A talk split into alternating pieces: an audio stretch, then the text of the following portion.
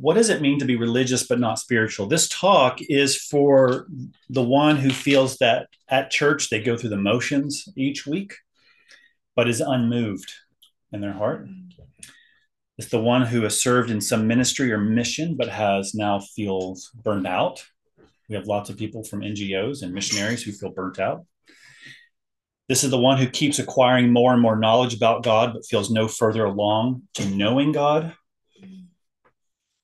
This is the one who goes from spiritual practice to spiritual practice, from one translation to the next, denomination to denomination, looking for the real presence of God is for the person who's done all the right things for God but feels stuck or that God has not measured up. And not just, this is not just for individuals, it's also for the church that seems to, that lacks a prophetic voice, a church that lacks power.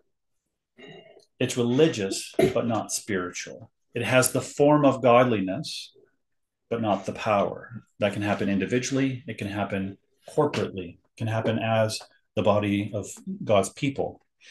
And so this is what I'm referring to as religious, but not spiritual. Now, let me define that. You may, um,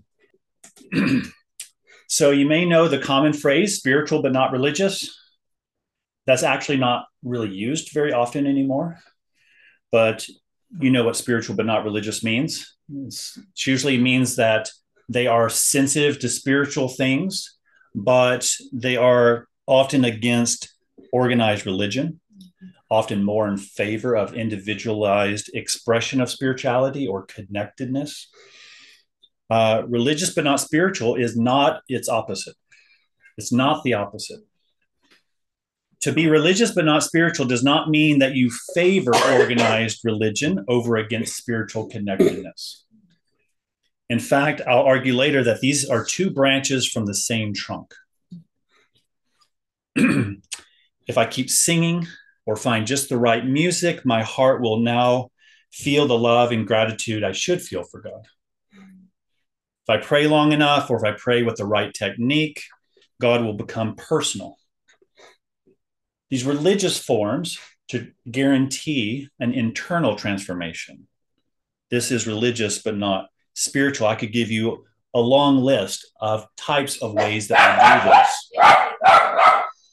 So I'm not going to argue that religious form is bad.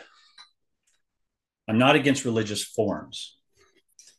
Rather, I'm wanting to examine our relationship to these forms and to God. But I'm going to approach this topic a bit differently than I usually approach. I usually approach it very kind of systematically. How do we think culturally, or how do we often think of these things? And then how might we think biblically? This time, I want to examine the story of King Saul. So, this isn't Saul of Tarsus, which is the New Testament figure, most well known as the Apostle Paul, who wrote 13 letters in the New Testament. This is about Saul, the son of Kish in from First Samuel. Um, now, the reason I want to do this is because I think that we can gain insight by looking at someone's personal life, like a case study. Um, hey, welcome, Guyang and Greg. I saw you come in. Uh, I also want to do this because the scriptures actually want us to think about this topic particularly Welcome back, Minsu. Uh, the scriptures want us to see Saul as an example of being religious but not spiritual, of having the forms but not the power. so, this story is told to us intentionally that we might learn what it means to be religious but not spiritual and how we should avoid that. Um, it's not just indicative of Saul as an individual, but really indicative of Israel what Israel was looking for in Saul and what we often look for in leadership, what we often look for in ourselves in relationship to God. So Saul is one person's story, but indicative of this temptation to look to the form and not to God Himself. And so I'm going to highlight his story uh, and kind of make some highlights so that we, and then I'm going to have four lessons for us to think about what does it mean to be religious but not spiritual, and then how we might move toward a relation, a real relationship with God that has power. Um, interrupt me anytime you want. Now, the best way for me to do this is to read the story of Saul. I really believe that there's power in reading the actual scriptures, but there's 24 chapters. I think that's probably too long for you. That's okay. It's way too long. Uh, but we can be thankful that the person who constructed the story constructed it in a in a very intentional and simple way. There's Saul's story is told against three other figures. They act as foils. Foils in literature is the is the person who is usually the opposite that juxtaposes the other person, the main character, and uh, and they show that highlight of difference. Now, I believe the story, the Bible, to be historically accurate and true, but is also literarily represented um, of this historical event. Yeah. Now, the three foils is the prophet of God Samuel, Saul's son Jonathan, and can I think someone needs to be muted. And then also, uh, and then this um, king after him, David, right?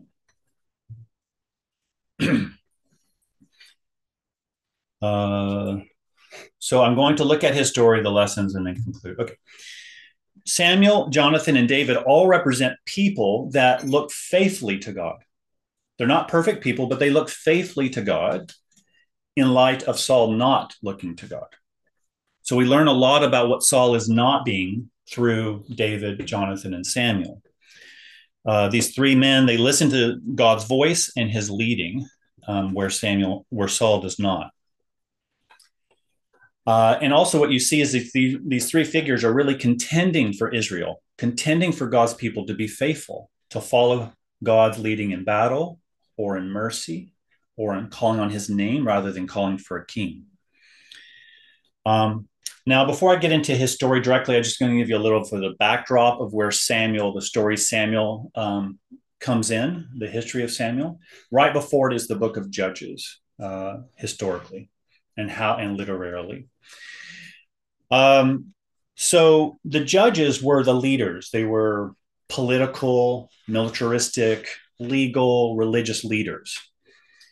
Uh, and you hear about them through the book of Judges. Now, judges were these leaders that were often immoral and inconsistent, but being called by God, nevertheless, to keep his people going.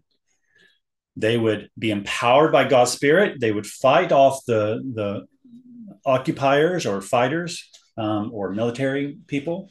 And but as soon as they gained victory, they would forget God and go right back to their immoral practices. And so Judges just gets worse and worse and worse and worse. And these are dark days. No one is looking to God. No one is hearing from God. Even the priests uh, and the prophets are silent. This is where Samuel begins, the story of um, First and Second Samuel. And in the midst of it, you have a barren woman, Hannah, who prays to God that she might receive a son from him, not just so that she might have a baby, but she really, you can see in First Samuel 2, where she is looking for God to bring a deliverer. She's wanting God to act. She's a barren woman looking for the fruit of God to be at work in her, but also in God's people. And God answers that prayer. And Samuel is born. And in fact, um, in the Hebrew, uh, she says that she names her son Samuel because Saul. Saul is the actual Hebrew word that means God hears. So it says Samuel, I name him Samuel because God hears. It's the word Saul. And so there's a con there's already a play. There's already this irony at work between the two antagonisms between Saul or Samuel. Who hears from God? What does it mean to hear from God? And so this becomes an important theme throughout. What does it mean to hear from God and to see God at work in God's people and through his individual people, leaders? So God has proven faithful to Israel. Nevertheless, um, by bringing Samuel, who's a faithful judge, he listens to their cases. Everyone sees that he has power and he goes from town to town, province to province.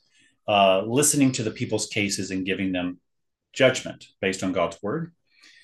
Nevertheless, Israel says, but we want to be like the other nations. We're tired of being a peculiar people. We're tired of being different. And so we just want to be like the other nations. And so we want a king.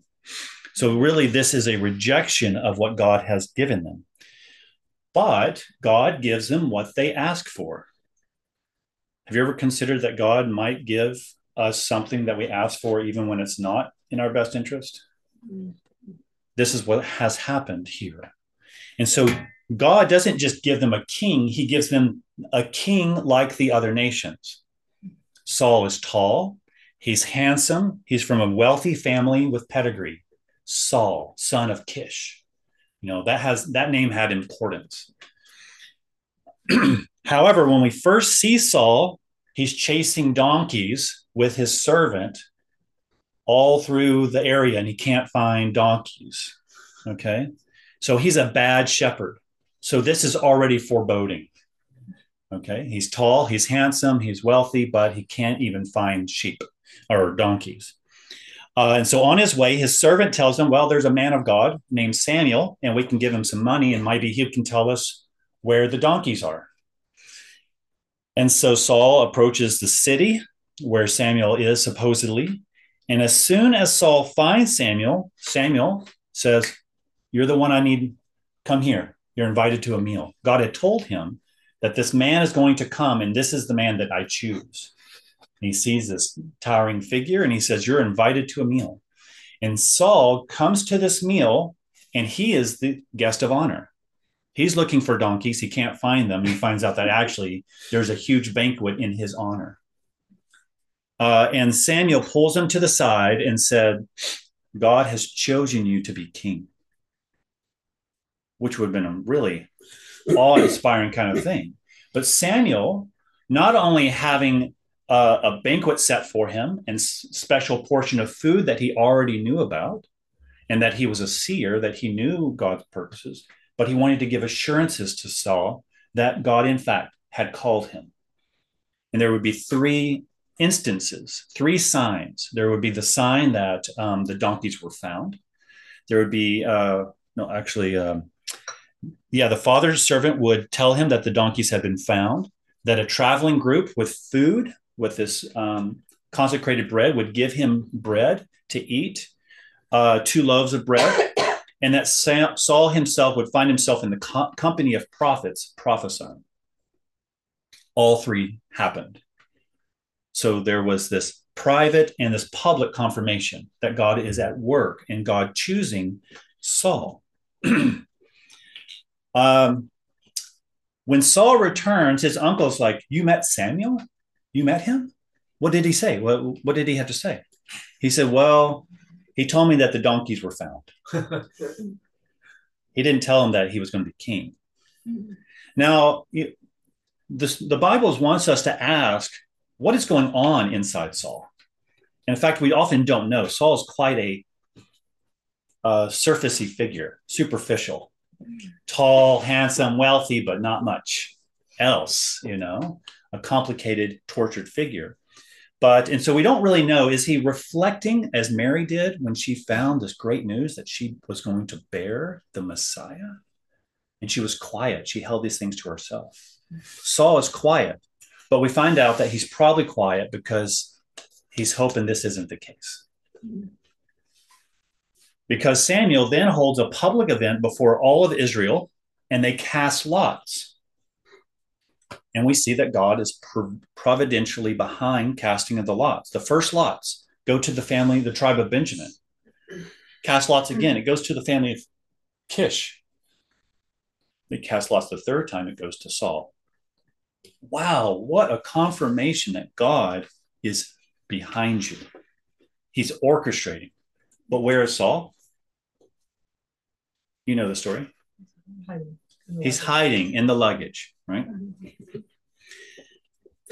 But when he stands up, people see how tall and handsome he is. They kind of forget that he was hiding in the luggage and they feel that he will inspire them to lead them into battle.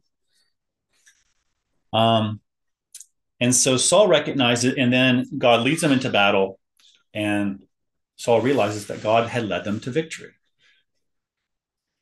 Samuel then gives a speech transitioning the political leadership of him and his family to Saul.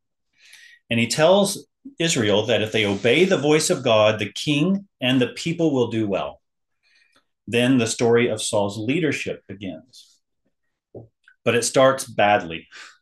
Saul's son Jonathan attacks a group of Philistines, a nation that's continually fighting against Israel. However, when the Philistines counterattack, the Israelites realize that the Philistines are far more organized, much more technologically advanced, and so the Israelites scatter. They hide behind the rocks, they go in caves, they even jump into the cisterns. They don't want to be found. And so Saul is nervous. Samuel said, Wait for me for seven days, and I'm going to show up on the seventh day and uh, make a sacrifice, and then we'll go into battle. Well, Saul is getting very nervous. It's day one, day two, day three. He's getting anxious. Samuel's not showing up. It's on the seventh day. The people seem to be anxious. He's anxious. And he says, Let's just go ahead and start doing the sacrifice. So he starts doing the sacrifice. And then Samuel shows up in the afternoon and it's like, What are you doing? What are you doing? Um, and so Saul tells him that the people were scattering, the Philistines were gathering, and Samuel wasn't there yet. What else could he do? Why did you have to be last minute? I had to do something. But Samuel condemns the action and says that because Saul did not obey God's commands, his kingdom would be taken from him, which seems kind of harsh. Yet the battles against the Philistines continue. They separated to attack Israel from all sides. But in spite of their technological advancements and trained troops, Jonathan decides to go out and fight them. He feels that God will give them their hands, give them into their hands because of what the Lord would do. Saul, meanwhile, is sitting under a pomegranate tree, hanging out with his closest buddies, the high priests. And the priests, and they're just waiting um, and if you know the story, the priests are not the good kind. They're of the old establishment. The swamp hadn't been drained. That's just a joke. but it's just the bad priests are there. Okay. And um, and so Jonathan goes out and, in spite of the odds, looks to and trusts God to deliver him in Israel. And wonderfully, God does. The Philistines are shocked and scared and that's when Saul sees an opportunity to attack. So what does he do? He's like, we better get our sacrifice going. So he gets another sacrifice going, but then he realizes there's just not enough time. The attack is already going. And so he's like, just stop and let's just go. And priests were not just priests, they also fought. Okay. And so they all went in into the battle and they left the sacrifice half done. So they make um, Uh, so they make their attack, and Saul says, You know, by the way, nobody is supposed to eat. We're going to make an oath to fast. Okay, we're going to um, we're going to fast until we have victory. And if anyone disobeys this oath, they'll be cursed and killed. Now, Jonathan was unaware that this was happening because he was out fighting. And he sees some honey on the ground, scoops it up and eats.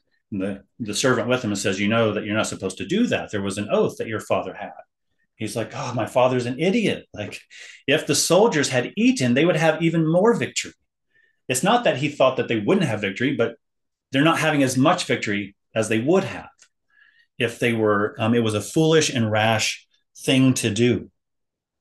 And so, as soon as the Israelite troops have victory over the Philistines, they're starving. They've been fighting, they're tired, and they're so hungry that they go out and they kill the animals and start eating it with the lifeblood still in it, just eating the raw flesh.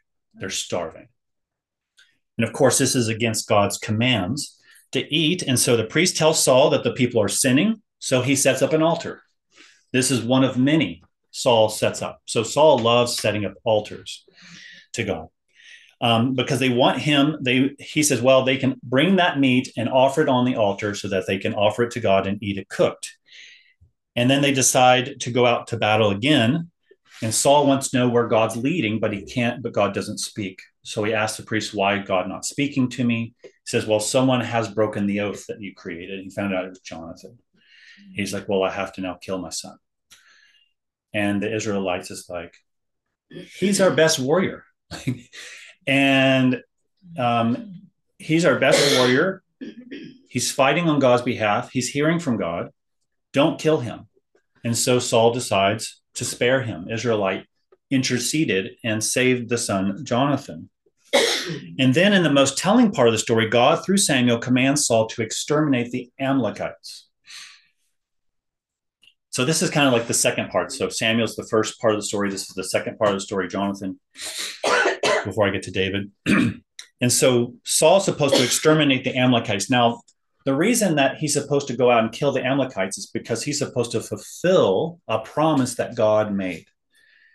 So Israel, they're very vulnerable, leaving Egypt, going to the wilderness, and the Amalekites see that there's a vulnerable people without weapons and they want to attack.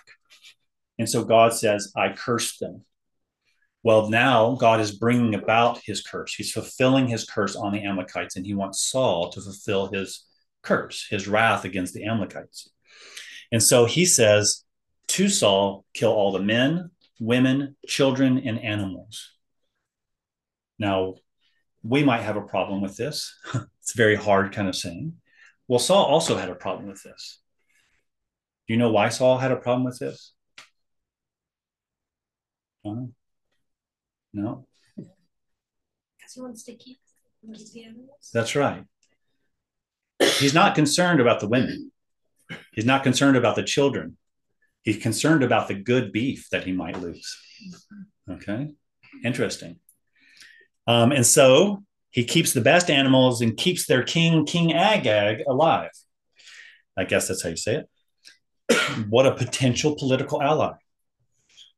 God reveals to Samuel what Saul had done. I'm going to now read you this section so you can kind of hear it for yourself.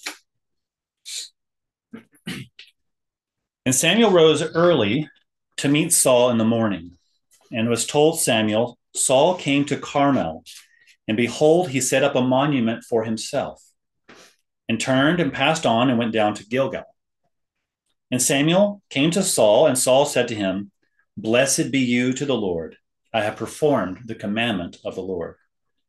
And Samuel said, What then is this bleating of sheep in my ears and the lowing of the oxen that I hear? Saul said, They've brought them from the Amalekites, for the people spared the best of the sheep and of the oxen to sacrifice to the Lord your God. And the rest we have devoted to destruction. Then Samuel said to Saul, Stop. I will tell you what the Lord said to me this night. And he said to him, or Saul said to Samuel, Speak. And Samuel said, Though you are little in your own eyes, are you not the head of the tribes of Israel? The Lord anointed you king over Israel, and the Lord sent you on a mission and said, Go, devote yourself to destruction. uh, devote to destruction the sinners, the Amalekites, and fight against them until they are consumed. Why then did you not obey the voice of the Lord? Why did you pounce on the spoil and do what is evil in the sight of the Lord? And Saul said to Samuel, I have obeyed the voice of the Lord. I have gone on the mission on which the Lord sent me. I have brought Agag, the king of Amalek, and I have devoted the Amalekites to destruction. But the people took of the spoil sheep and oxen, the best things devoted to destruction, to sacrifice to the Lord your God in Gilgal. And Samuel said, Has the Lord as great delight in burnt offerings and sacrifices as in obeying the voice of the Lord? Behold, to obey is better than sacrifice and to listen than the fat of rams. For rebellion is as the sin of divination, and presumption is as iniquity and idolatry. Because you have rejected the word of the Lord, he has also rejected you from being king. Saul said to Samuel, I have sinned, for I have transgressed the commandment of the Lord in your words, because I feared the people and obeyed their voice.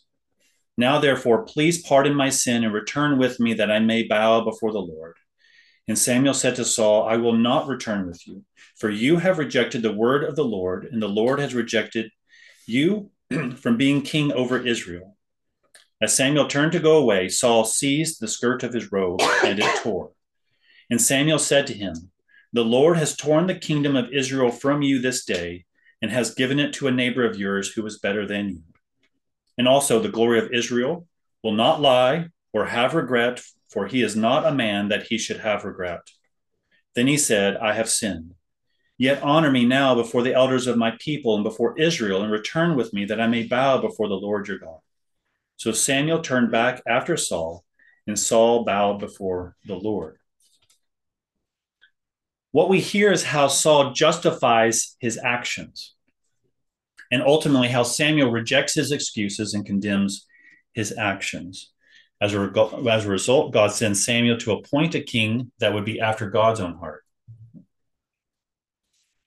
He chooses the unlikely figure of David. David, unlike Saul, is found to be shepherding the sheep. And we find later, unlike Saul, he's a good shepherd, protecting his father's sheep.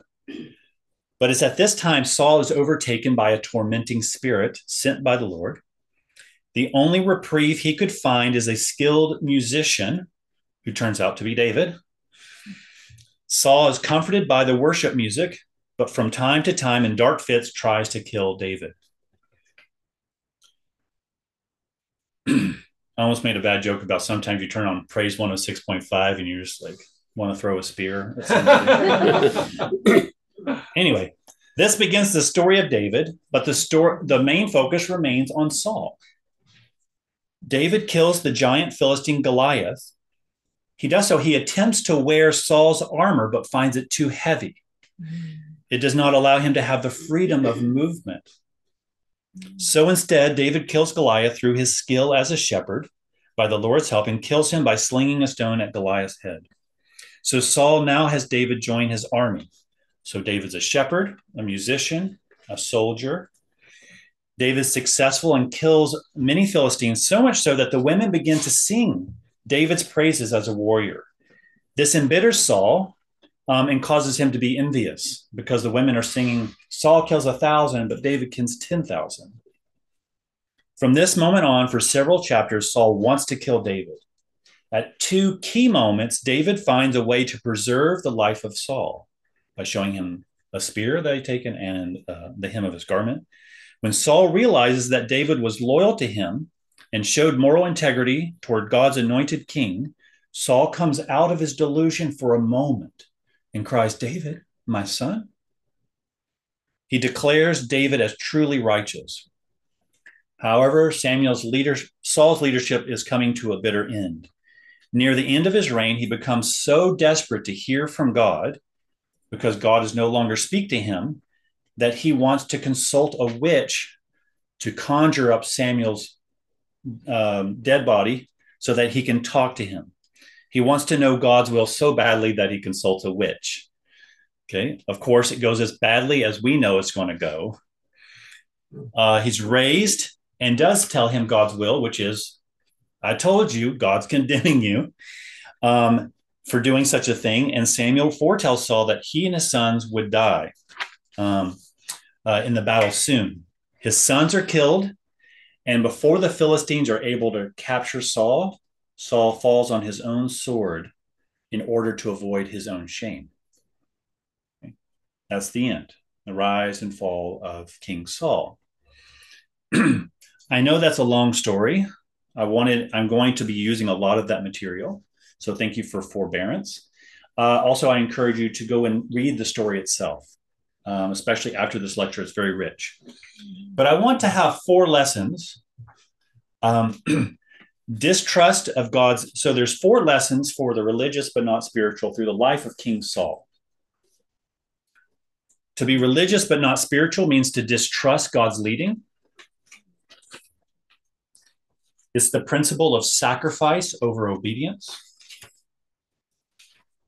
Um, it is the fear of people over the fear of God. And it's the conflict of a divided heart. So, the first lesson for the religious but not spiritual is that we become religious but not spiritual when we distrust the leading of God.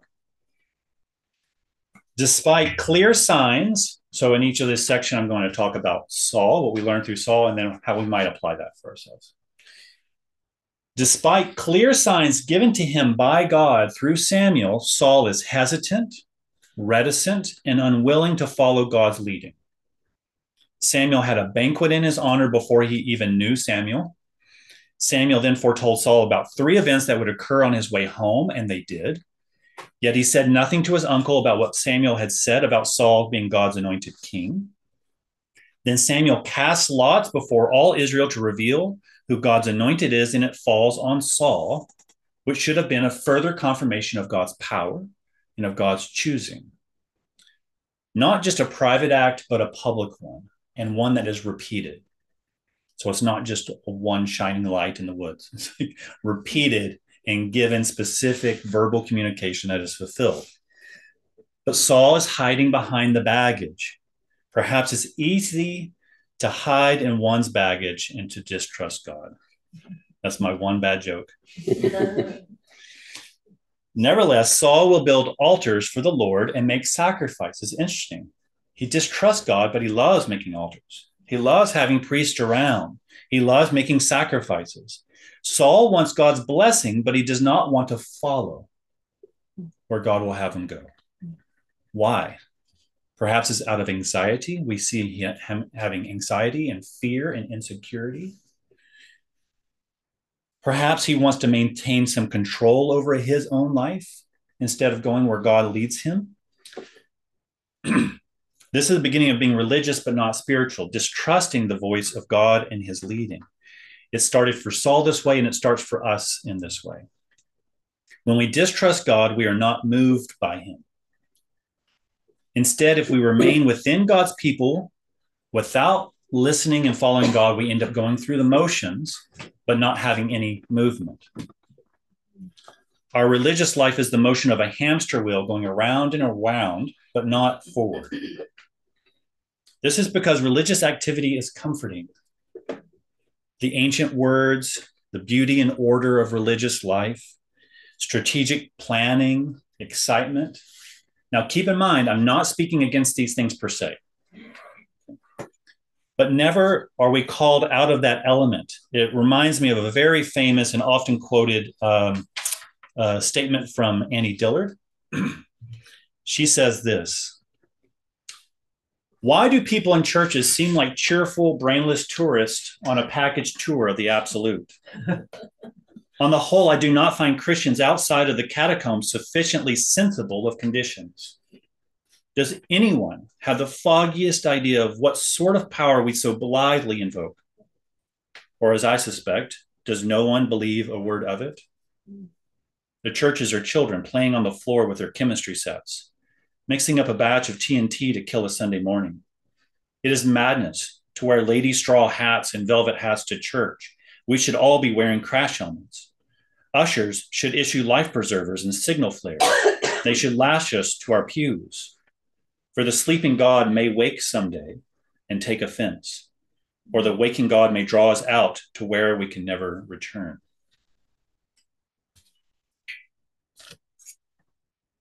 Now, of course, um, this can go too far. Some people, you know, Saul was ignoring the signs but sometimes we can go too far and try to read everything into every sign, uh, as if every sign is the leading of God. One woman came here, and it was her pastor and her youth pastor who said that they felt that God told them that she should marry this friend of hers. So she married this man, and it was a complete disaster. This young man was gay. He had kept it quiet but married because it gave him some reputation. And it was a disastrous marriage. And she came to L'Abri saying, Why did God lie to me? That's a hard thing to untangle. I know a man who felt called to leave his family to be a missionary. And I found out a year later he had a new family. He was starting a new family elsewhere. Hmm. Sometimes people will look to three green lights, and if these are answered, then God must be answering the desired leading. But remember, I said that God can give you the answers to your prayers, but it not be what is best for you. Um,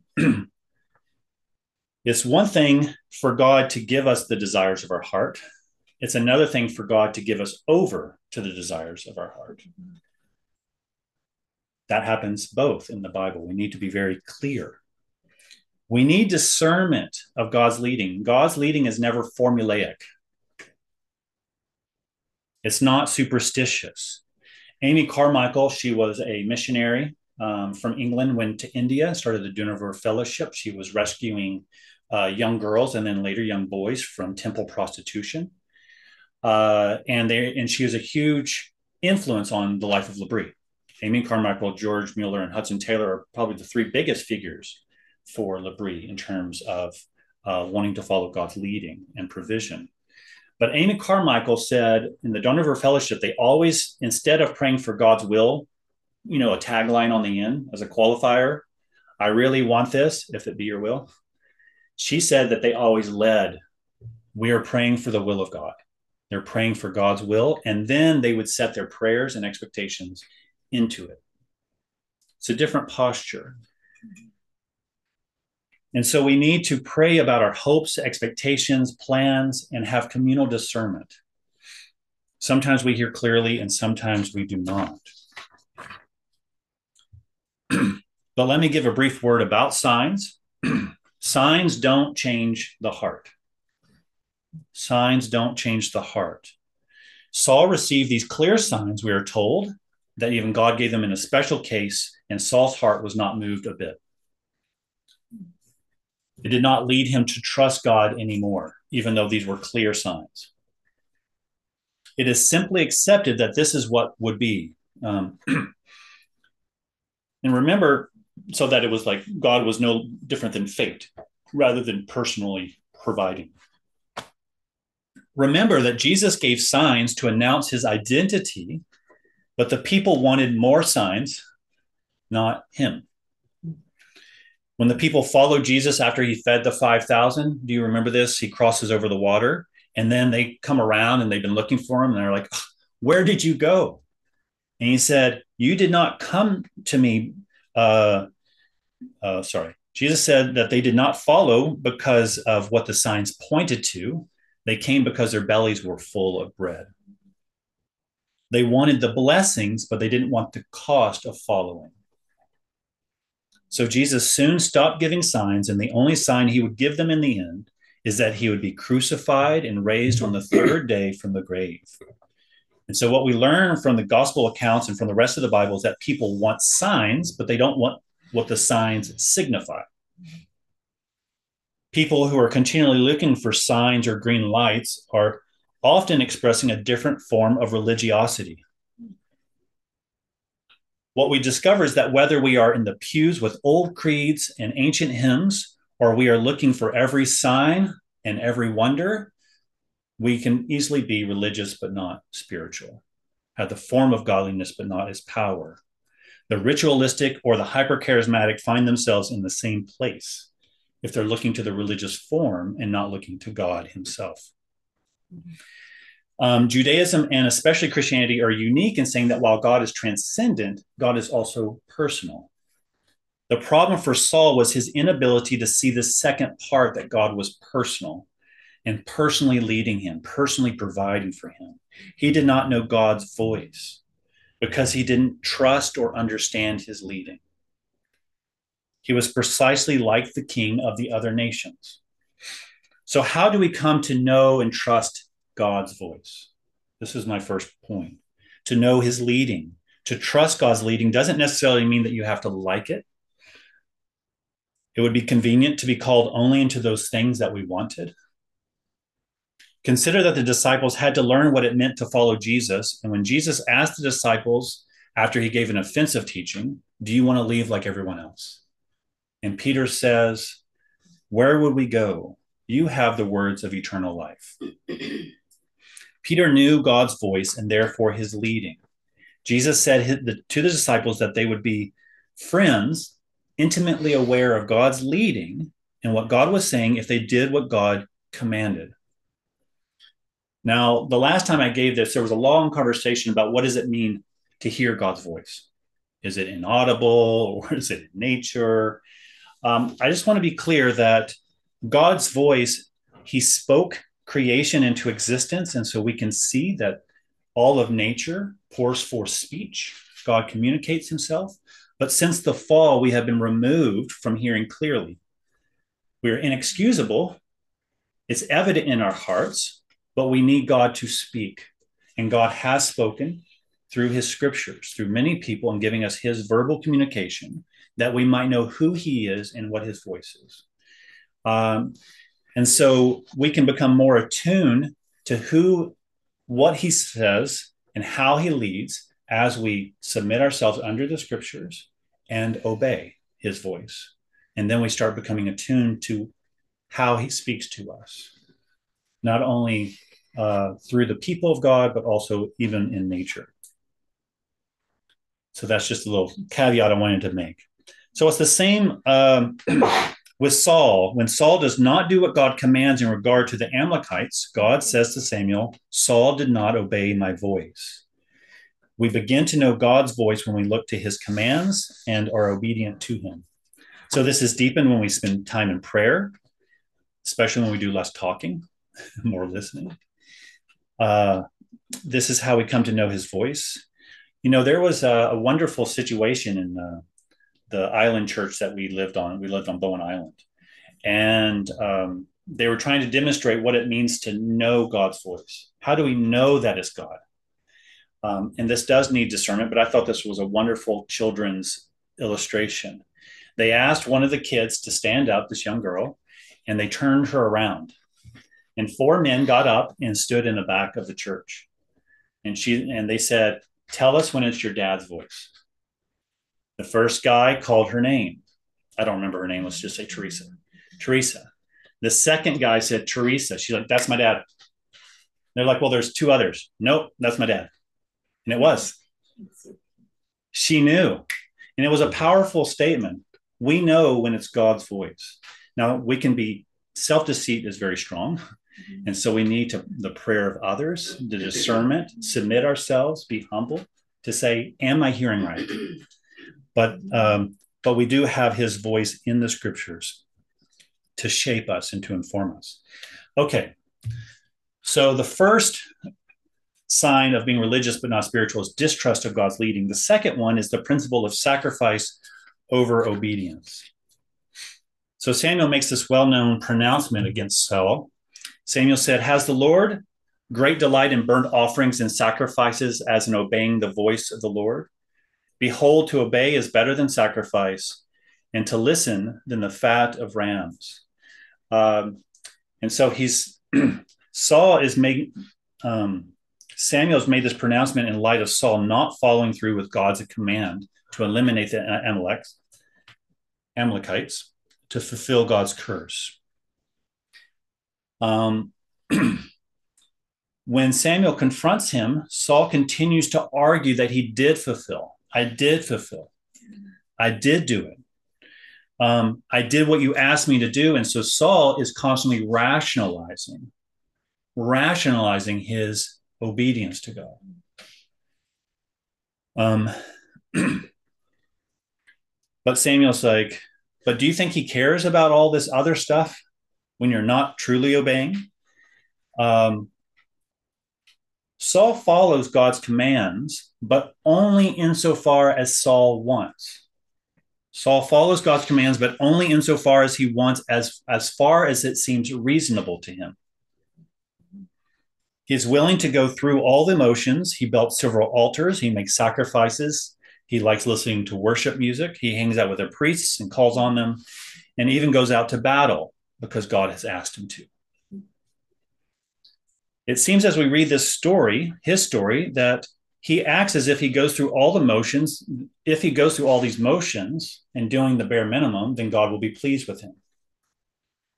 If Saul does his part, God should bless him it's it's almost a form of prosperity gospel it's also a form of accommodated gospel what i mean by that is sometimes we only want to accept in our life before god that which seems reasonable to us we only want in the scriptures what seems acceptable to us And then we rationalize as churches and as individuals what we should and should not accept in the Bible, what we should and should not accept from God.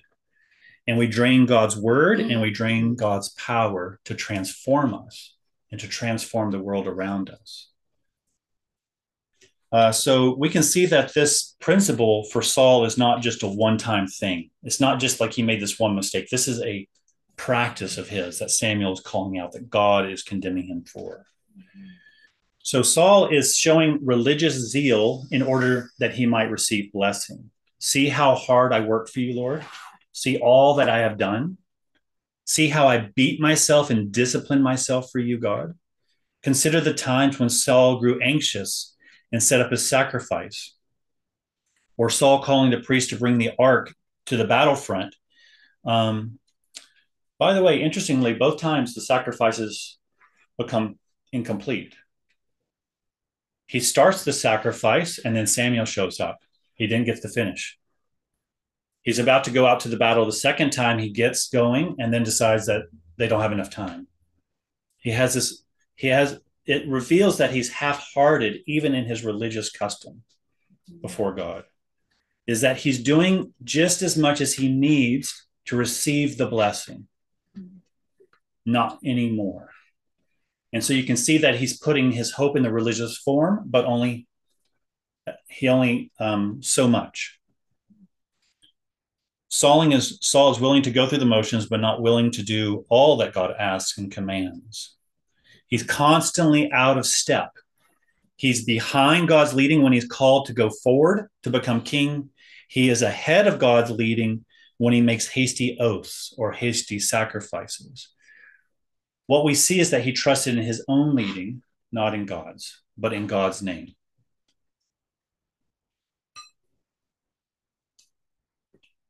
And it is. I mean, it's it is quite easier to to trust in the sacrifice than obedience. Uh, Francis Schaeffer said, "I'm more concerned about you making your money justly than that you offer a lot of money to charities." Mm-hmm. And it's hard it's easier to make a lot of money and then to give when actually the real command is to say maybe this is not my this is not the life i need to live as a christian in certain fields and spheres you know we had one student that um, came she had a severe drinking problem and at night she would be constantly taken by a tor- tormenting spirit um, this was probably caused because of her chronically excessive drinking. And she would put on worship music because she knew demons didn't like it. Um, and she would be able to sleep with praise songs at at the full volume. Um, after she left, I encouraged her. I was like, maybe you need to quit the vodka. And she emailed me about a week later, asked how she was doing, and she said, "I've realized vodka is a better friend than God." Mm-hmm. Um, it's sad, but she desired the comfort of that praise music to cast out the demons, but she didn't want the obedience. I mean, addictions are a very difficult thing. Okay, I'm not trying to undermine that, but it's an interest. But I'm talking about the psychology of looking to the worship songs to try to ameliorate the situation rather than um, finding another way out. Um, now, we can be very judgmental of a person, but we easily can fall into the same kind of pattern. We may turn to worship music or sentimental Christian sayings, icons, or theological truths to reassure ourselves that um, to reassure ourselves instead of putting our hands to the plow in obedience. It's not that these things are wrong in themselves, um, but it's the posture that we have toward them. Um, I mean, as a university student, I had all the right answers, but none of the right behavior. I thought if I believed 26 out of 26 things, then God was good with me. Because um, I believed in total depravity, total grace. I was off the hook. Mm-hmm. Um, so I was religious, but not spiritual in a very different kind of way. Or consider uh, what we've heard about Ravi Zacharias. Um, you know, um, you know, he was a very prominent apologist, um, and that he um, asked people at these massage parlors for sexual favors. But what's interesting is that the testimony. Now, I talked to someone recently who said that they don't think it's true. I don't know. But the point I'm making is that the testimonies that they have is said, which I think has a ring of authenticity, is they said that he cared very much about them. He wanted to know about their lives, their families, about their spiritual warfare, I mean, welfare, and yet at the same time request sexual favors for them. The pressure mounting on him as an international figure, he needed to release pressure and that they could help him in this.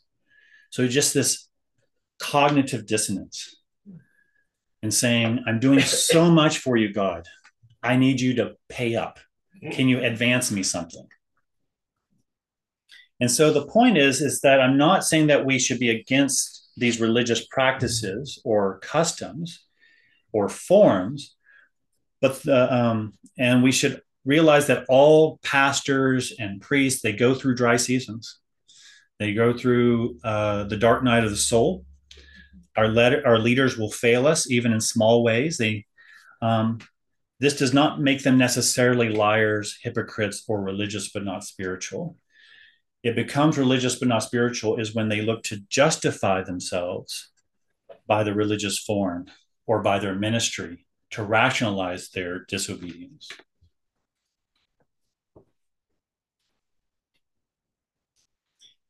Okay, let me just keep going.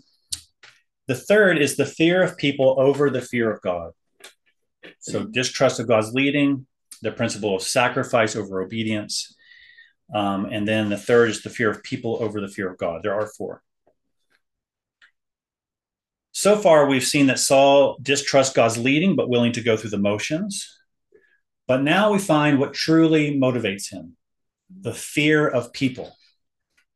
He's constantly worried about what people think, say, or want. Um, he goes through the religious motions, but we discover it's not for God's approval, but for the people's approval um, fake it till you make it kind of thing. Perhaps it's rooted in the fact that he was born tall, handsome, and wealthy. It's funny how people with these inherited gifts can be ensnared by them. Saul, just like the rest of Israel and, all, um, and us too, is can be worried about appearances. We worried about what other people think. Um, they wanted a king like the other nations that are constantly worried about their own statues. He makes a monument for himself.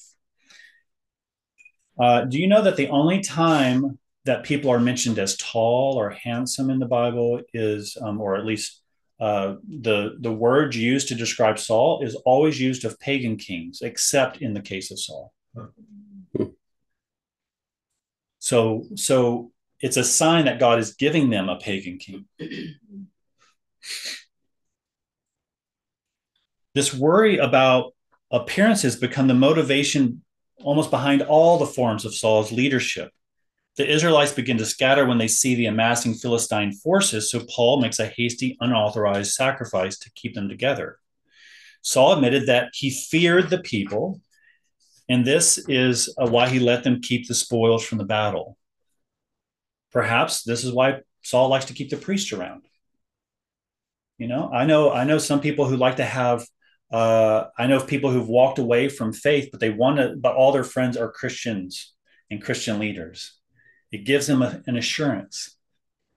It's a it's um, an appearance of some kind of righteousness.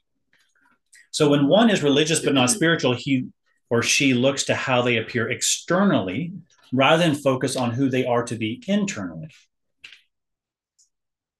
It may be the person whose house is full of religious objects like icons or ceramic crosses. It may be the person on Zoom who makes sure that they always have an extensive library of theological works behind them. it may be the person who can quote the Bible chapter and verse, or the person who always has the right answer to every theological question. It may be the person dressed in fineries at church. These things, again, are not wrong in and of themselves, but it is again looking to justify oneself by these forms, by these external forms. But this leads us to the question from whom are they seeking justification? It easily slips into seeking approval from people. And uh, when I was younger, especially, um, I thought that if everyone respected me and liked me, that God was good with me. And so I hated when anyone was upset with me because then everything was not right. But sometimes God calls us out into a place where everyone's upset with you mm-hmm. and you're standing your ground as you should. Samuel, Jonathan, and David are constantly being attacked. Jeremiah, Ezekiel.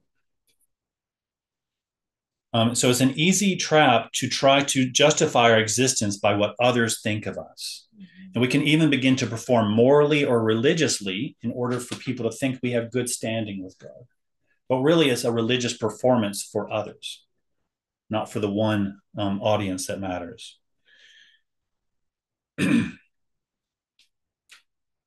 um, you know, it's it's funny. Even Samuel is confused by this. When he goes out, God says, "Okay, no, I want something after my own heart." He goes and he fought, finds uh, uh, this family, the sons of Jesse, and he sees the eldest son Eliab, and he knows surely this is the Lord's anointed. Um, and he goes through all of the sons. They all have really strong traits, and he thinks it's got to be this one, it's got to be this one. And then the Lord speaks to him and says, Do not look on his appearance or on his height or his stature, because I have rejected him. For the Lord sees not as man sees. Man looks on the outward appearance, but the Lord looks on the heart. So when we pray, when we tithe, when we do a good work, to whom are we really looking? Do you wish to look better, sound better when praying, perhaps not admitting to real struggles? Who do we really look to for the power of God? Okay, the last one, which is also shorter is the conflict in a divided heart, religious but not spiritual, distrusting God's leading, sacrifices over obedience, fear of people over the fear of God, and then conflict in a divided heart. Now, Saul is not a simple figure. He's very complex, he's perplexing. Um, it's easy to feel for him. We are just talking just tonight about mixed motivations. Whenever we do something, we have mixed motivations when we're doing it we're constantly having this division in our heart. We don't have a simple will. And it makes me think of what G.K. Chesterton said of the worst kind of critics, but this applies to Saul is that he has one foot in the church and one foot it's one foot is in its shadow. One foot in the church or one foot in the kingdom of God and the other foot is in its shadow. When one looks to the approval of people, you can quickly be divided within yourself and we can become easily compromised. This is true whether one is in or outside the church, but the one who wants the approval of both people and of God, one will find themselves divided at the very existential, most existential level. We see this with Saul. you hear Saul at pains to make it all right. He rationalizes and makes excuses, perhaps even excuses that he himself believes. Sometimes we can lie to ourselves so consistently that we believe them. What is most telling is when Saul is finally exposed and rejected by God, Saul still wants Samuel to honor him before the people as he bows before God. He's not wanting to be made right with God He's wanting to be made apparent. He wants the appearance of to be made right before God, before the people. So he's divided. I want, I want both. This internal conflict only intensifies throughout Saul's life. After this moment, Saul is afflicted by a tormenting spirit sent by God. His only relief comes from worship music played by no other than David himself.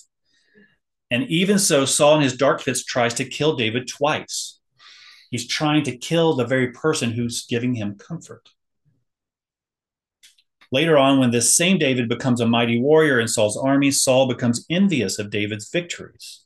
He does not want the women to sing songs about David. He wants all the approval. So he attempts to murder David. And for several chapters, he's constantly trying to kill David, even though David is beyond reproach. And when David proves his loyalty, then he cries out to David, Oh, you're my son. And then he turns and he wants to kill him. And sometimes we think that this doesn't have inauthenticity, but it's really showing his divided spirit, this inner conflict within himself, that he is very inconsistent. Um, by this point, God is no longer communicating with Saul. Um, Samuel's died, and the priests don't hear from him. So, in his desperation, Saul reaches to one of the witches. Um, uh, and of course, this is divided. And then Samuel uh, is uh, condemns him and says that his sons would die in battle. And so, even when all is lost, he ends up wanting to die on his own sword because he can't stand what my people might think. So, what began with Saul as divided loyalties, giving him conflicted ideas about who he was, who he was to be, and what he was to do, intensified into despair um, and the attempt to hold it all together collapsed on him. So it's the conflict within the heart on who it loves and who it serves. Does it obey the voice of God or the voice of the people? The conflict is really trying to serve two masters at our deepest level. Um, it's only when we abide in Christ we begin to start being reconciled to a simplicity of will. And when we have the simplicity of will, we will f- have the courage to follow where God is leading despite the antagonism we may receive. The church needs to hear this. We need to hear this. Um, so many people have come to L'Abri as a result of this identity crisis. Um, they come wanting to winnow out what's genuine and what's artificial. Who am I really? What really drives me? What really drives me in relation to God? Perhaps life has become very difficult and they want to know God, how God could have let this thing happen. I've given him so much, and yet I feel empty. I've had a successful ministry, except I feel empty. Does God even really exist? And this in these crises, when people come, they are in grief. But the question that we need to ask is this worldly grief or is this godly grief? Um, worldly grief produces despair and death, as it did for Paul, um, Saul, who fell on his own sword. People give up on God because he has failed their expectations of him. Godly grief, on the other hand, produces repentance and renewed life. People realize that they must give up their false notions and expectations of God and come to know him as he truly is. Um, Saul's heart was exposed to a series of crises, but they never produced in Saul a godly grief. Whereas David is different. David is not innocent. He's complicated. He's, he steals Bathsheba, sleeps with her, kills her um, husband, her beloved husband. Um, and he's confronted their child dies and he is given to godly grief. He still suffers the consequences, but he turns to repentance and renewal of life. This is the difference between Saul and David. So, when a crisis reveals our true loyalties, it's not the end, but an opportunity to turn back to the living God and know Him in new ways. Here's my concluding reflection so, how are we to understand religious but not spiritual and turn toward a genuine or a true spirituality? Um, when we fall into the patterns of being religious but not spiritual, as we all will, as we all do, we are ultimately looking to external forms to guarantee internal reality, a transformed, renewed life. Um, we may look to religious forms or to others to justify our existence before God. If I have done all these things on behalf of God, perhaps even having a successful ministry where many people have been saved and helped, I believe I am justified before God. If many people have expressed gratitude and praise for what I've done, I feel that I have done all that has been asked. I think about Kanye West. He says he knows he's going to heaven. And they ask, How do you mm-hmm. know you're going to heaven? He goes, Because I wrote Jesus Walks. You know, it's this really good song, but he justified his whole existence on writing one really good worship song. But this is only a form of godliness by denying its power. The response to being to religious but not spiritual is not to be spiritual but not religious. This attitude is to reject, in theory, religious forms for a spiritual connectedness. Who needs a cathedral with an entourage of priests when I can simply walk in the forest, attuning myself to God's nature? The problem is that this is this is only not religious in theory. In organized religious forms, they are still, um, sorry. Uh, in such a practice, a person does not avoid religious forms. It may not be prevalent organized religious forms, but there are still forms, but simply done individualistically. Perhaps meditating on the sounds of water lapping on a shore. Perhaps touring Buddhist temples or touching the Wailing Wall. Perhaps it's the newest form or the newest book um, or a newest spiritual practice of a an old Christian tradition that has been rediscovered. Um, the spiritual but not religious simply becomes religious but not spiritual. And both God is impersonal and the focus is on the external form to produce an internal transformation. So, my suggestion is that we be religious but spiritual we should be religious but spiritual. The problem is not the forms, the problem is our relation to the forms. In the other two ways, the forms are looked to having power, godly power to transform us. But in true spirituality, the forms only point to a deeper reality, but cannot produce it in itself. For instance, Christian baptism does not wash us clean of our sins, but points us to God having washed us clean through Jesus Christ communion doesn't forgive us, but points to that power and what Jesus has done for us in his death and resurrection. It is the same with forms, whether it's serving the poor, showing hospitality, giving generously, acquiring biblical knowledge, giving thanks before one eats. Uh, these forms can be good, and they are good, but they point to a prior and deeper biblical reality, a prior and deeper spiritual reality to what God has already done for us and in us by his Spirit. It is the power of godliness to transform our hearts and to transform society. Um, true spirituality does not look to external forms to produce or guarantee a transformed internal life. Instead, true spirituality is a transformed internal life that produces good forms. Let me put that in another way. And this is the most important point. So this is where you need to focus. Okay. We're coming in. The plane is landing. Okay. Um, true spirituality is a transformed internal life that produces forms. Another way I like to put it is good works don't accomplish grace, but grace accomplishes good works. Or to put it in a more biblical way, God transforms our hearts to produce the fruit of his spirit we can put the fruit of the spirit on a poster and look at it every day and it have no impact. We cannot produce this in our own power. It happens simply. We raise our empty hands and first trust what God has declared over us in Christ. We no longer call God a liar. And because of what God has accomplished through Jesus Christ on the cross and in the resurrection, as we look to God with empty hands in faith, God is faithful to transform us from the inside out. And this is just the beginning. Once God begins this work, it's not as if we are now set to pay off the debt that Jesus paid. Instead, it is continually looking to God's voice and God's leading that will produce in us and through us his life out into the world. Okay, so this is where I end.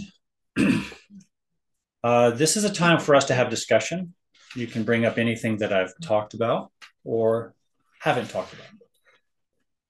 Yes. I have a clarification question. Great.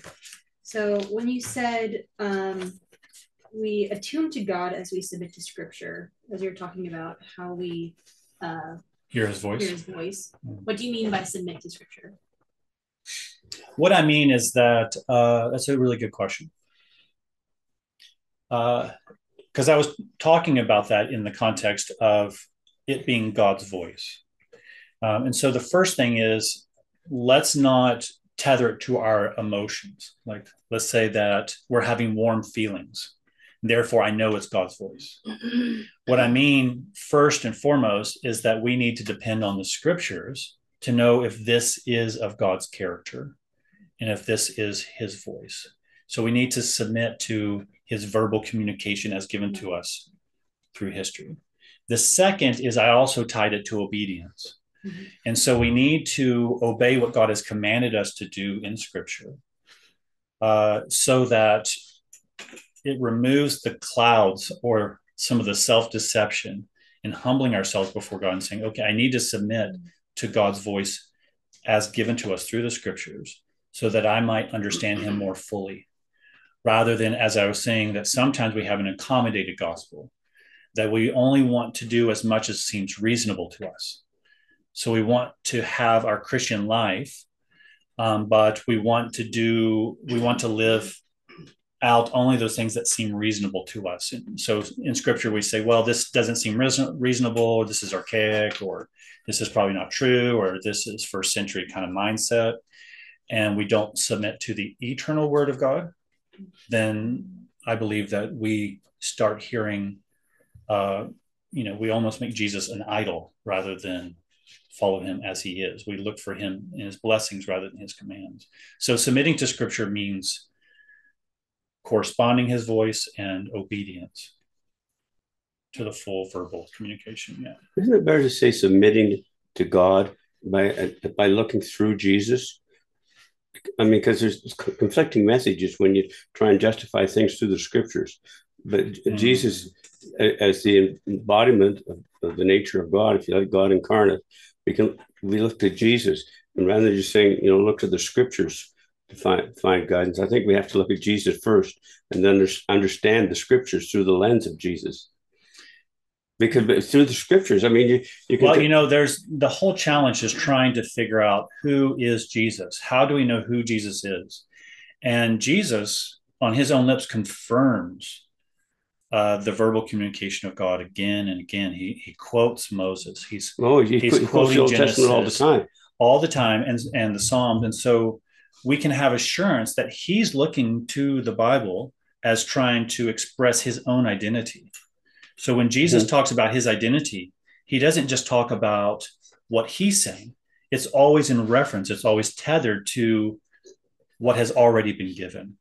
And the second thing is that when we look when we look to the scriptures, yes, we need to look to Jesus. We don't want to be, um, you know, people call it bibliolatry, like we take the Bible and we want to bash people over the head, and that we in that we start believing more in our, you know, in the Bible than we do in Jesus.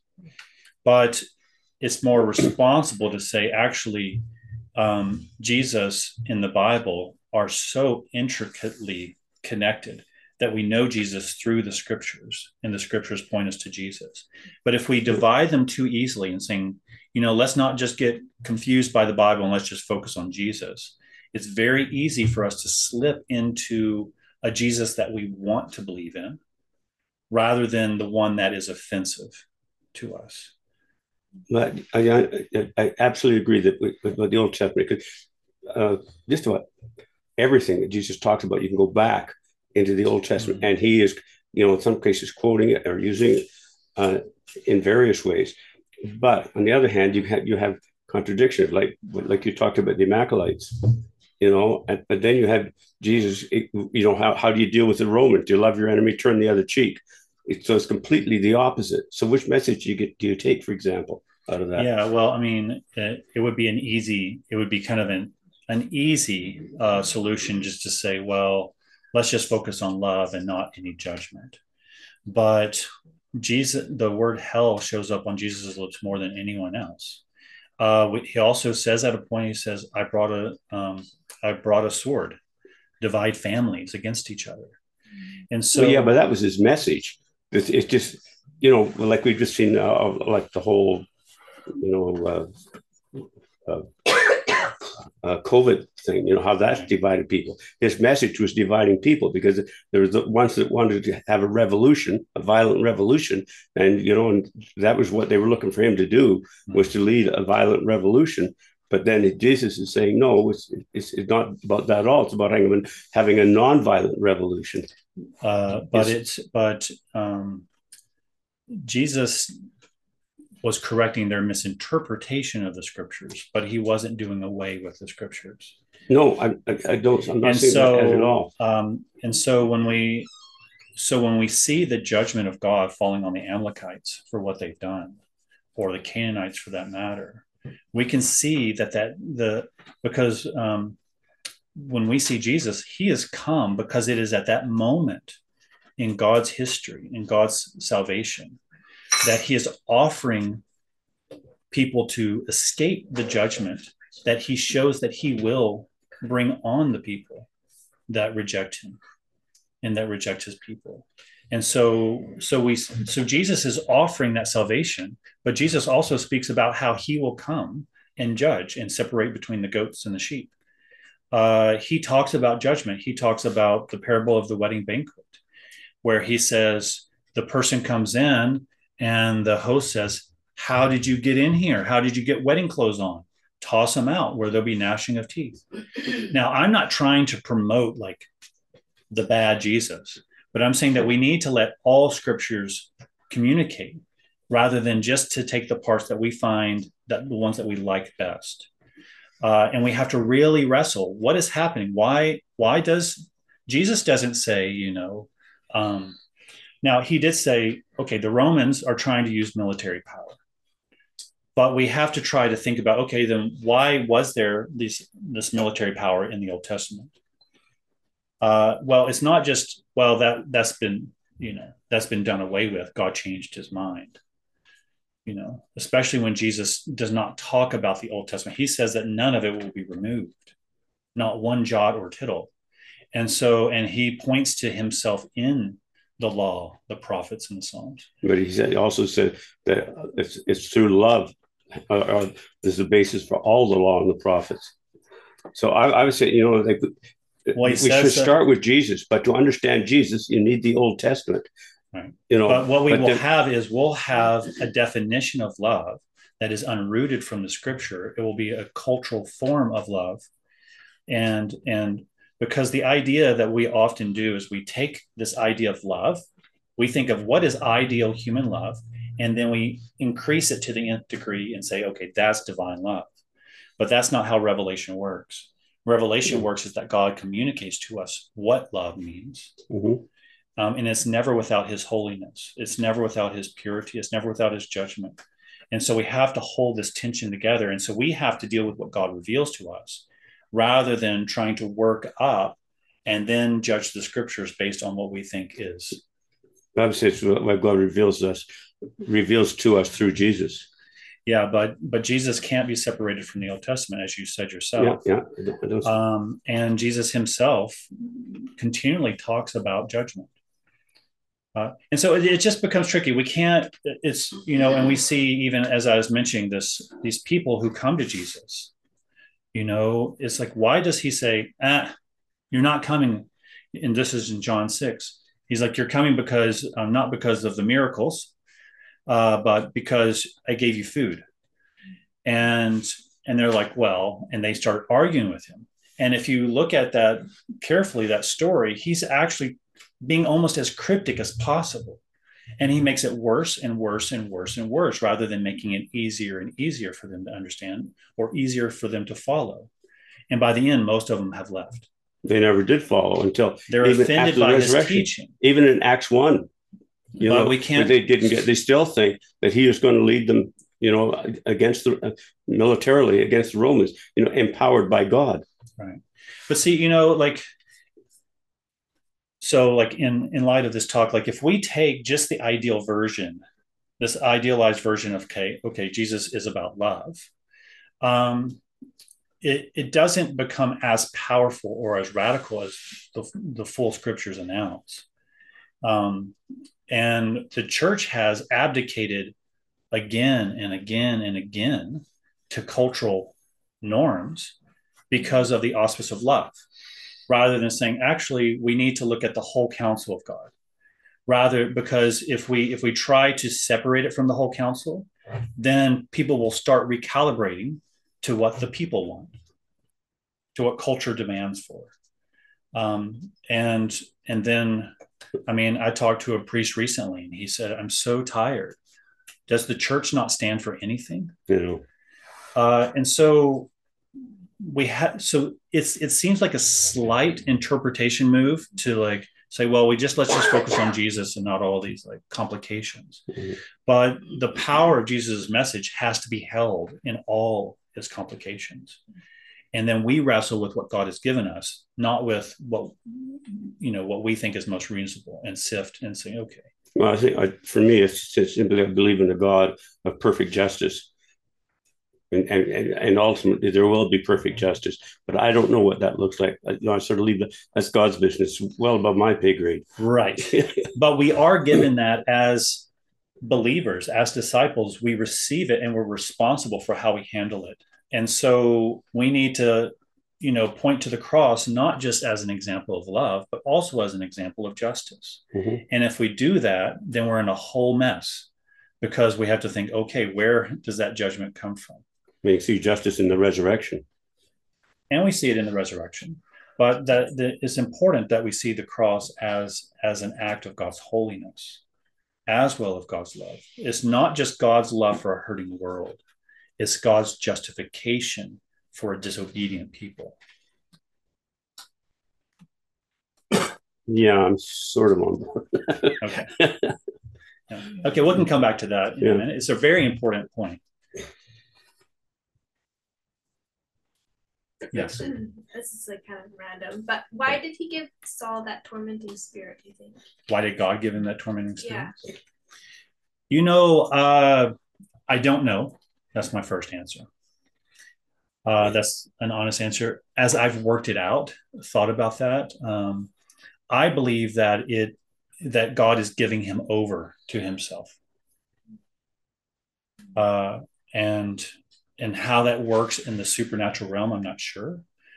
Um, I don't think it's just like a natural thing. It's like, oh, he's depressed. Mm-hmm. You know, he's not listening to God, so now he's depressed.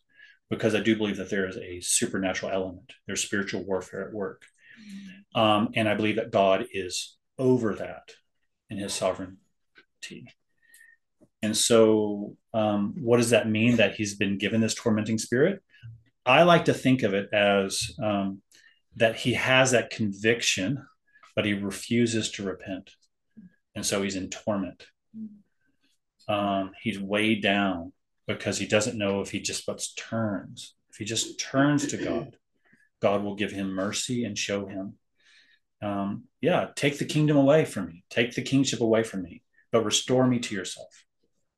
But that he just can't let go. And so I think that um, in how God has worked with him is that that he's tormented. What do you think? That makes sense to me. oh, good. I'm just going to go with it now. Okay. yeah, go. Yeah, um, great talk. I appreciate it. Brand new to me as far as I was concerned. I heard it two years ago.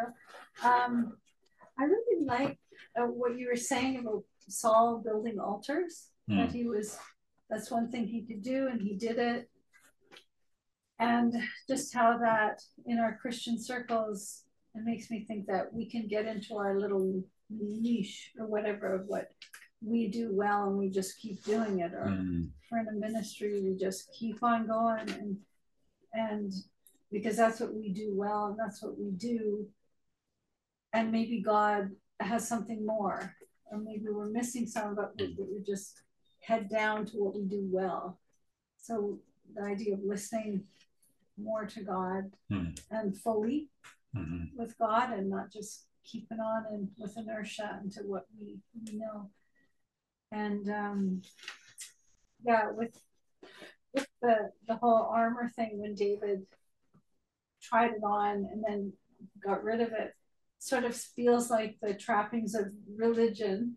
Yeah. In a sense, how this is what we usually do. And if he had kept it on, he would not have actually been able to operate with what God was calling him to do. Mhm. And so, and yet, I like how you balanced. We don't get rid of religious form altogether,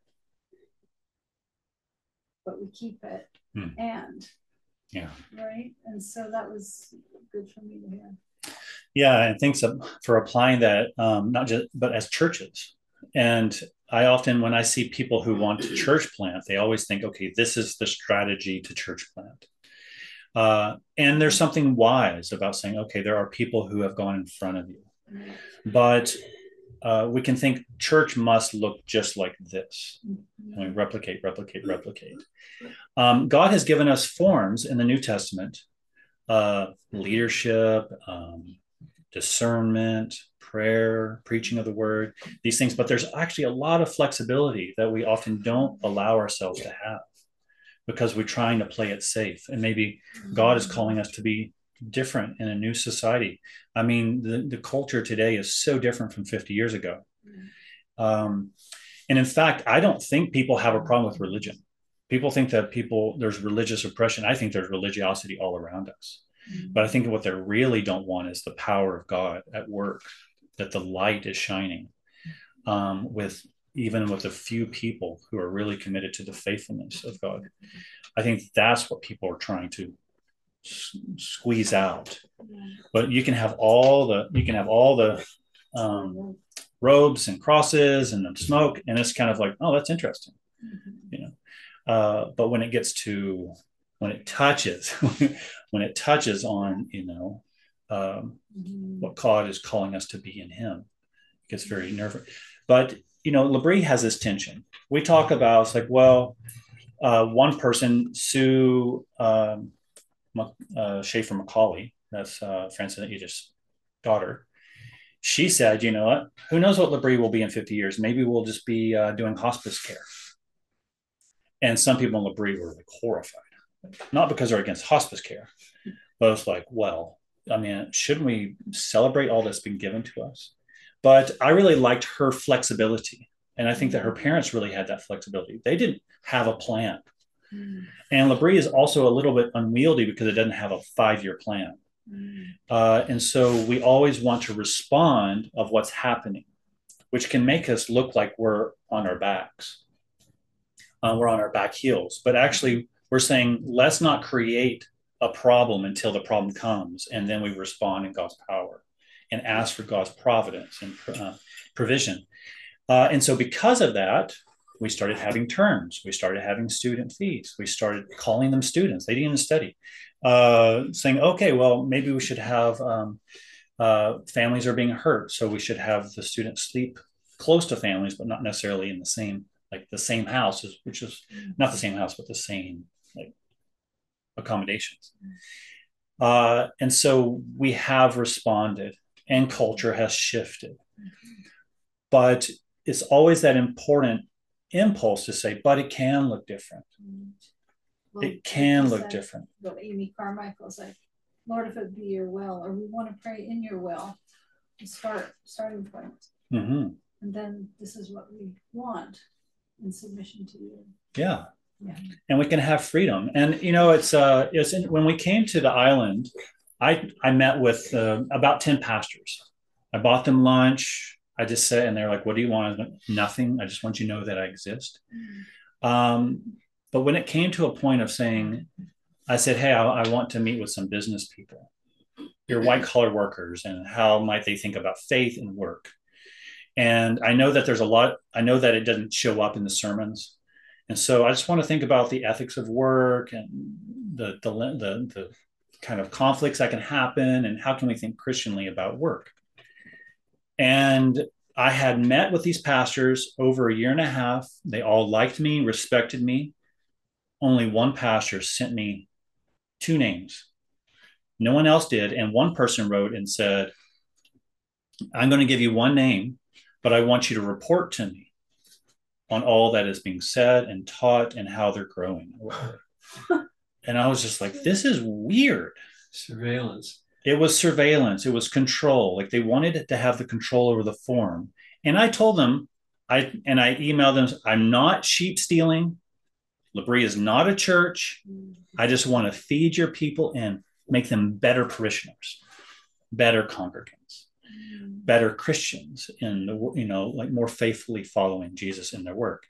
And there was so much, and so it ended up the two people that came, one pastor who really understood this impulse, it actually spread by word of mouth. Um, and L'Abri is all word of mouth. Um, and so it keeps, it just, it made me realize how much religiosity and how we want to hold to church forms in how we plant and how we strategize and what kind of programs.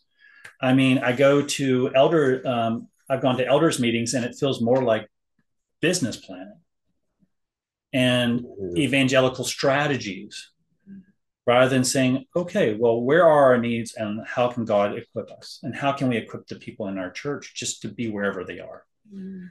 Uh, and so, yeah, this religious form is heavy, very heavy, like Saul's armor. And we're trying to move in Saul's armor, but it's not freeing. And there's Goliaths around us. We need to have the freedom of movement to see God's power. It doesn't mean we should despise the heritage or these forms, but we should know that they are secondary to the things that God has called us and given us in Scripture. Julia? Um, yeah, I appreciate the comparing of David and Saul and just that their posture and um, just looking at Saul, like he seems to be there's not as much on him. I I grant that, but he seems to be much more self-centered, self-conscious, self-focused, maybe self-loving individual. And David seems to be the one that's like loving, like he's a he's a king that loves his people and he loves God, and you can see a, such a strong contrast in that. And so I find that helpful to think about. Um, yeah, just their posture in in how they approached being king, and you can just see the the difference yeah. in self love versus self like other love of others and and that that verse of Paul's came to mind that they, like if you you know in First Corinthians just um, don't have love. Um, and so that seemed pretty evident in hmm. Saul's life. Um, and I also appreciated looking at the obedience and sacrifice, like, and how do I evaluate? And I, I always, that's something that's good to come back to again and again, like where, where am I focusing more on sacrifice than on obedience? Like I can see different areas in my own life. Mm-hmm. So yeah, I think you were saying that. It made me think about how you know, Saul's friends are always the religious priests. Mm-hmm. Um, and trying to like capture King Agag and like use him. And David always has this ragtag group of people. And whenever someone comes up, they're like from a different country. And there's, I, I can't remember if it's at the end of Second Samuel, but I think it is. But he's on the run and he has like 200 men around him, and they're all the misfits you know, the island of Miss Broken Toys, whatever it is. Um, but how different that is from Saul. You know, and that David really feels that if God is for us, who can be against us? He, he seems to have that the whole time. And even when he Absalom tries to like uh, go after him, he leaves the castle and everything. Um, and and it's almost like a penitential thing that he does, where Saul is, you know, defending his rights the whole time. But yeah, thank you. Yeah, and it's easy to do. I mean, I uh, it's easy to to look to the form. Mm-hmm. You know, even at L'Abri, you know, like we love L'Abri. I love the work of L'Abri, but I'm constantly praying against the temptation of the form you know i mean not i appreciate the form but just leaning on the form right. rather than actually leaning in to the person who walks through that door mm. and saying adjust be open rather than you know um, and the form is there to support but it's not supposed to control So it's the same temptation here. I really liked what you said about the, the, the your definition of religious uh, you know, and not spiritual. Mm. And I, I guess it really made me think that that sort of applies to all Christians. It's just a matter of degree, Mm. you know, because I think largely, I often do the prayers of the people in church. Mm. And yeah, and when I, I, I have them all prepared, you know, ahead of time and everything, and I think, now who am I talking to here? Am I talking to try and have people come say, "Oh, you really good job with the prayers," you know? Am I talking to God? Mm. Am I trying to teach something? You know, it, it's very conflicting. Like you can hear anytime you know you get a group prayer going, you know, who who's everybody talking to? You know, That's right. you know so you know so we're looking for that you know that approval and everything else you know ostensibly we're talking you know specifically to god but i i find, I find it very conflicting within myself i, I see the conflict within myself Mm. you know That's really good. I appreciate that honesty, and I think that we all share that. know um, uh, you know if you if you're in if you're in leadership in any way in a church it's so easy to look at yourself Sure. serving rather than simply serving before god yeah and and i hear i hear sometimes we gather in prayer and sometimes i just hear someone's prayer and i'm just i used to just be like okay check out. But some but now i, I get angry. Mm. i'm like just you know like i don't care if you have any of the right words. If you're stuttering you're stumbling you're just i'm okay with that. Mm. but don't start falling into the mantras or trying to impress anybody here. Yeah. Uh, but you know i Would judge myself some- as soon as i do that because you know and so i try to make it a practice. Like sometimes when people ask me to pray i'm like nope. Yeah. Uh, i'm not going to just serve that function you know. Yeah. Actually, I'm going to tell you a naughty story. Not that naughty, but um, if you know me, not that naughty.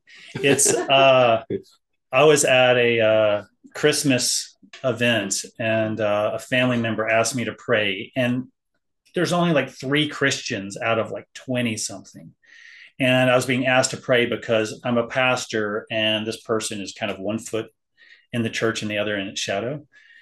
And I had a I had had a glass of wine before this, and uh, and they Let's said, lose "Will you the prayer." pray for the meal?" And I said, "To which God?"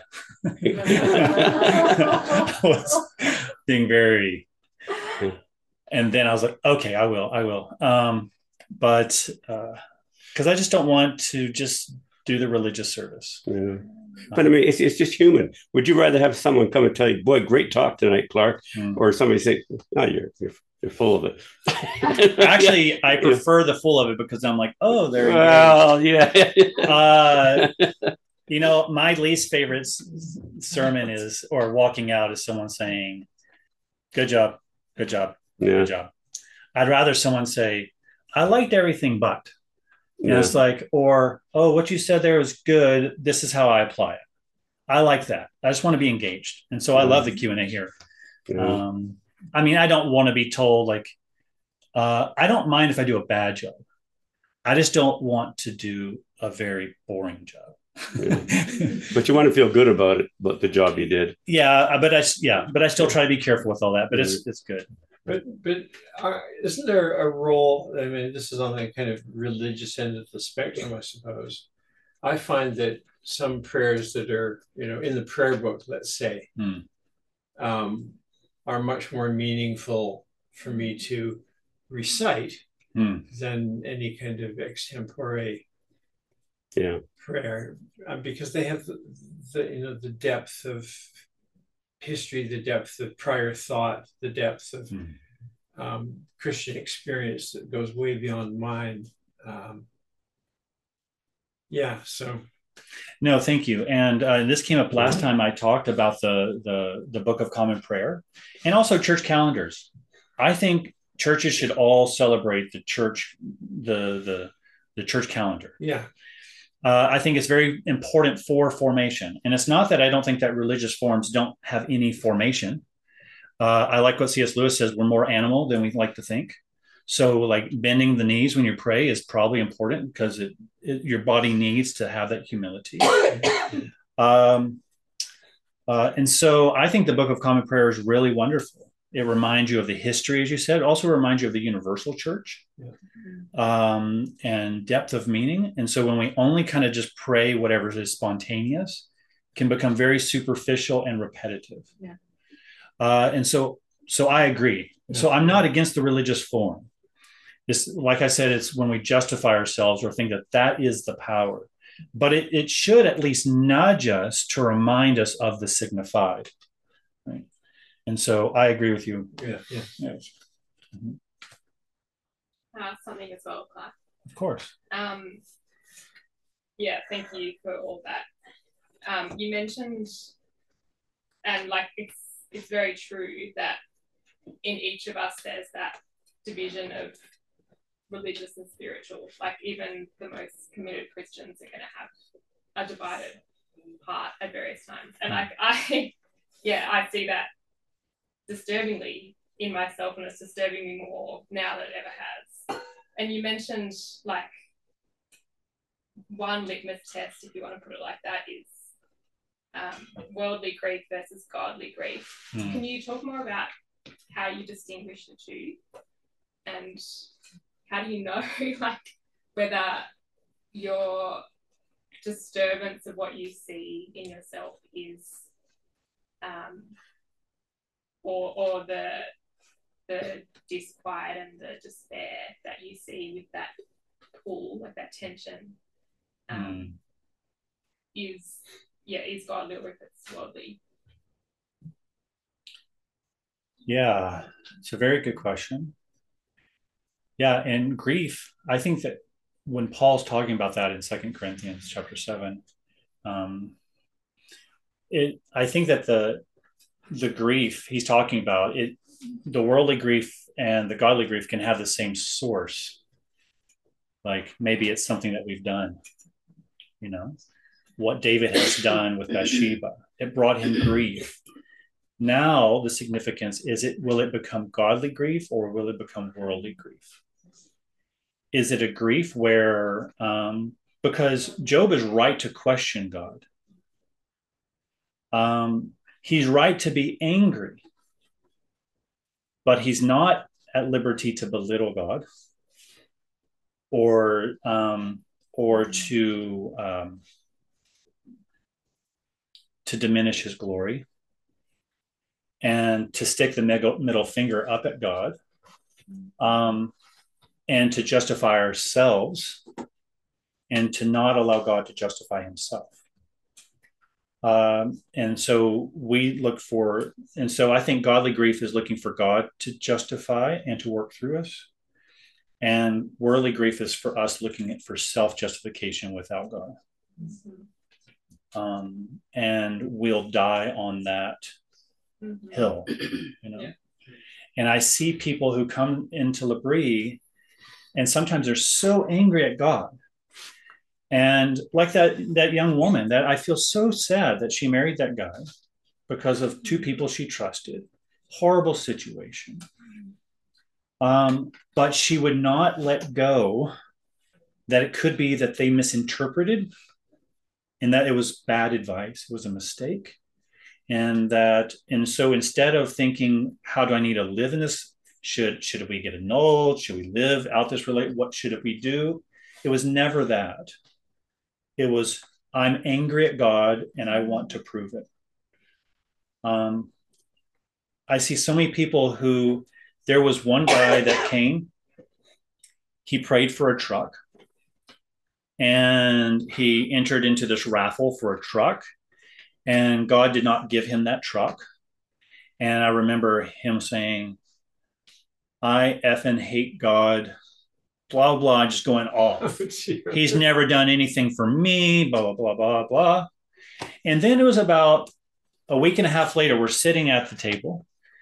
He's like, and he was very likable because you never had to guess what he was thinking. um, and so if he loved something, he loved it. If he hated it, and so he didn't have a filter, which was a problem. But uh, but it also meant that you could have a very honest conversation. But I remember he just like, man, if I hadn't drank all that beer and spent it on women, I'd have a house and a truck by now. he didn't talk like that, by the way. I just got back into Tennessee there. but I went like this. I was like, uh, what did you say? You'd have a truck by now? Did you have a truck? I was like, maybe God wanted you to drink, stop drinking beer so that you could have that truck rather than waiting to win in a raffle. And he was just like paused. He had to think about it you know but it's it was that motion of just like standing and being angry god's not delivering and i've done it all rather than saying god i've tried to do my best i'm mixed in my motivations i'm a sinner and yet i follow you i think when david says my heart is blameless when paul says i'm blameless i don't think that they think they're sinless rather they're saying in spite of my sin i keep on the path and following and following and following.